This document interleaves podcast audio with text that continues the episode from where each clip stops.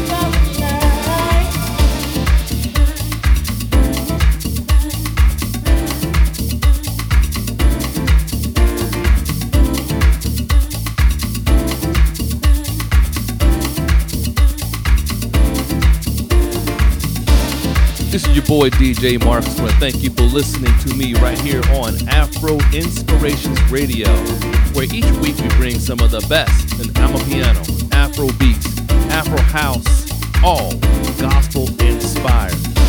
Now the last two songs, the first, the, the latest song was "Save Me," and then the one currently playing is called "Saved by the Light." Now, salvation only comes through one way and that way is Jesus Christ. The Bible says that Jesus is the way, the truth, and the light, and no man coming to the Father but by him. So I have one question today. If tonight, if whenever you're listening to this podcast, if that day were your last day on this earth, where would you spend it?